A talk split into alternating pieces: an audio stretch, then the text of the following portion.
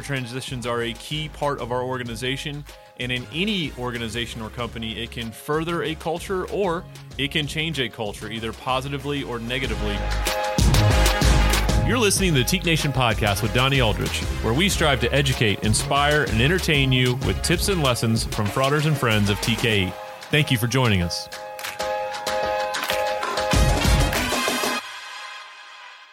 Welcome into this special episode of the Teke Nation podcast. My name is Donnie Aldrich and excited to have you join us today as we talk about officer transitions. Officer transitions are a key part of our organization, and in any organization or company, it can further a culture or it can change a culture, either positively or negatively, depending on how this process plays out. I am someone who likes to share quotes, and so I have three quotes as we think about transitions. First, Light precedes every transition, whether at the end of a tunnel, through a crack in the door, or flash of an idea, it is always there, heralding a new beginning. That quote is by Teresa Tsalaky. If you do what you've always done, you'll get what you've always gotten. Quote by Tony Robbins. And lastly, change is the law of life, and those who only look to the past or present are certain to miss the future. It's by President John F. Kennedy. The point being, transition's important and how we handle it, how we prepare for it, and what we do pre and post officer elections are key if we want to create or maintain a successful culture. So I want to give some tips in both of those areas, and I want to start pre transition or pre officer elections. And it might be challenging to believe, but that should start at the beginning of the new officer term or the beginning of the calendar year is, is another checkpoint for you.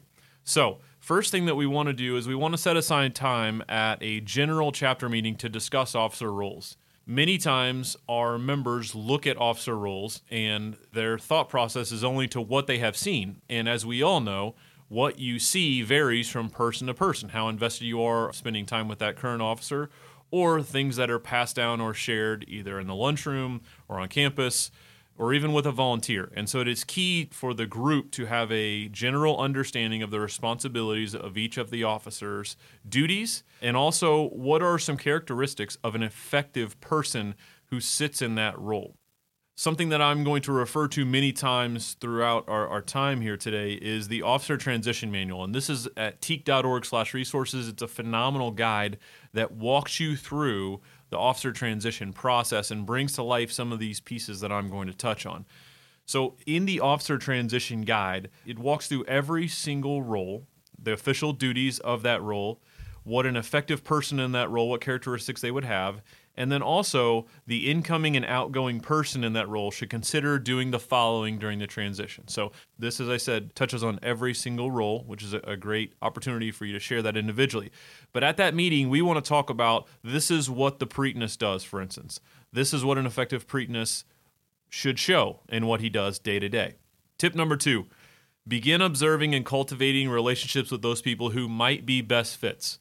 So, if I want to continue to use the example of being a Prytanis, I want to look at two or three or four individuals who could be the next Prytanis, who I see potential in to continue to move the culture or enhance the culture of the chapter. I want to go and spend time with those folks first, tap them on the shoulder and let them know I see a lot in you. I believe that you could be an officer, be the Prytanis, the leader of this group, either in the next election, maybe it's maybe it's 2 years from now, maybe it's 3 years from now, but at least letting that person know I see that potential. One of two things is going to happen either the person might have not seen that in themselves, so their confidence is going to grow, or two, they might say, "I'm I, am i am not interested," and then you can have that discussion about whether they could be a good fit moving forward, whether their interest is only because they don't understand the opportunity, they don't understand the responsibility. Maybe they've overestimated what the responsibilities could be for that role. So that that conversation is key and leads to tip number 3, which is job shadowing and that is working with those two to four individuals who you see as possibilities for Prytanis. And we want to do this in every single role, but looking at those folks and letting them spend some time with you. And I don't know necessarily that you want to have those three or four people spending time with you all at once, but finding individual time with those folks to talk about what being a Prytanis means. How do you prepare for meetings? What are discussions that you're having offline? How are you interacting with the campus and university? What are responsibilities that you have with the headquarters and building some of those conversations? How about the local volunteers, the board of advisors, the chapter advisor? How are you interacting with all these folks? What are the expectations? What are the communication levels? Those are pieces that as I transition into that role, if I'm lucky to be elected, I now have an understanding where the starting points are. Too often, people are handed a book or just said, Good luck, please give me a call. And unfortunately, that doesn't give that new officer coming in. He spends the first four to six months trying to to figure out all these touch points and find out how he can be successful. We can put him in a position to be successful from day one through this job shadowing. And number four, something I just referenced, which is a filing system. Many of our groups use a three ring binder where they compile and put in important information during their tenure. If you do this over time, you can imagine those three ring binders become larger and larger, but also are filled with critical decisions, filled with challenges that the chapter had to overcome. They're filled with opportunities that to interact with alumni that might have occurred or events that were put on to raise dollars for philanthropy or be involved on campus that can then be duplicated or dusted off, polished up a little bit and and made current and and utilized as a resource to spur on a new event and spur on new energy in the chapter. So those are four things that we want to do in the pre-transition or pre-election. Post-election, we have five tips. One, for our outgoing officers, don't run and hide.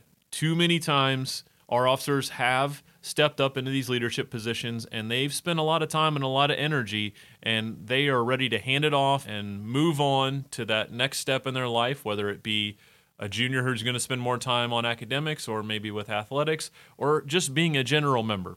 It is critical that that person still is engaging with the new officer. It doesn't have to be three times a week. It could be once a week. It could be once every two weeks that that outgoing Prytanis has lunch with the current Prytanis and discusses how's it going so far? What are challenges you're seeing? And and the ability to be able to connect and share, you know what, I went through some of that too. Here, here are two things I did. Here are three things I did. Or you should go talk to XYZ person. Those pieces are are critical because that person has lived the life that you are now living. And that experience can be key as you go down the road and learn that role and go through some of the growing pains. Number two, hold an officer transition retreat. Not enough groups do this. An officer transition retreat, who should be attending that? All incoming officers, all outgoing officers, other folks that we would love to see there, the chapter advisor, the fraternity and sorority life advisor, if that fits, the faculty advisor, the board of advisors, and the Grand Province and Province advisors. If those additional advisors can be there, that is phenomenal.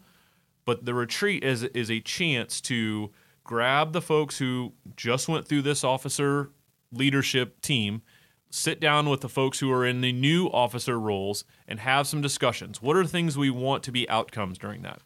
One is to promote communication. Two, establish goals and objectives. Three, identify and relate the philosophy of the organization, the chapter, TKE. Four, transition these new members into their positions. Five, encourage the leadership to know and trust one another at a deeper level. Six, review the values of TKE as well as ritual. Seven, prepare for recruitment. Eight, to develop leadership abilities. Nine, understand risk management procedures and guidelines.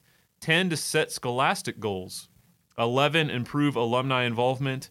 And 12, discuss the budget, preparation, and if there are any concerns. All of those pieces that I just listed, if you didn't get a chance to write them as fast as I was saying, are within, again, the officer transition guide that is at teke.org slash resources. Number three, we want to study other leaders, whether that's through books, whether that's through watching videos. All of us can continue to grow and evolve as leaders. And those resources at times can be internal through some of the discussions we touched on earlier about job shadowing, working with alumni and volunteers, but also what is out there, who are people who you admire as leaders. Go and study them, go and learn more about them and do your homework and see what are aspects of what they do that you can take in turn and blend into your leadership style, blend into the things that you are trying to accomplish with your group. Four, Utilize the headquarters, volunteers, and campus resources. There are many people who want to help you on your journey, many people who are out there to help, but you do have to ask for that help. Our staff at times, and I would also relay the volunteers and, and campus resources, we're like doctors. And you have to go to the doctor and share that something's wrong for us to be able to help. We don't necessarily know that the hegemon needs help on the new member education plan, needs coaching in how to work with new members and get them motivated. We don't know that if that need is not shared with us, but we are always here and ready to help.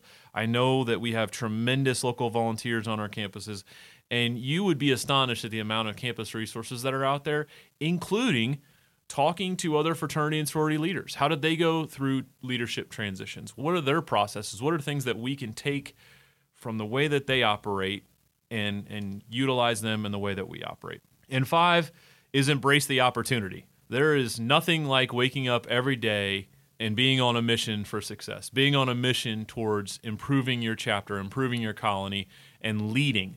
Leadership is a tremendous gift that we have if you're elected into a position to move cultures and to move your organization far further than you could have ever imagined. And you can make that happen by how much you communicate, how much you work, how much you study the craft of leadership, and spending time with your members, spending time with your advisors, spending time with other resources to continue to push you, continue to evolve you in having empathy, in, in pushing your messaging out, communicating goals, mission, how people can get from step A to step Z. And many times it is on that leader to take very complicated pieces and to simplify them and to share this is the goal, this is what we want to accomplish, and this is how we're going to get there. And this is how you play a critical role in that, whether you're the Prytanis or whether you're the general member, or maybe you're a new member who just joined. How can they play a role in your success? It, it is the leader spending the time walking all of the members through that and, and ensuring that they have an understanding how they play that critical role that can create that sustained success. But embrace the opportunity of success, embrace the opportunity of leadership, looking at what we do before we transition into officer elections and what we do afterwards can really set us up for success and, and help us to create that expectation of excellence. Thank you for joining us on this quick podcast where we talk about officer transitions. Please go to teke.org slash resources to learn more and let our team know here in Indianapolis if we can be part of helping your officer transitions. Thank you.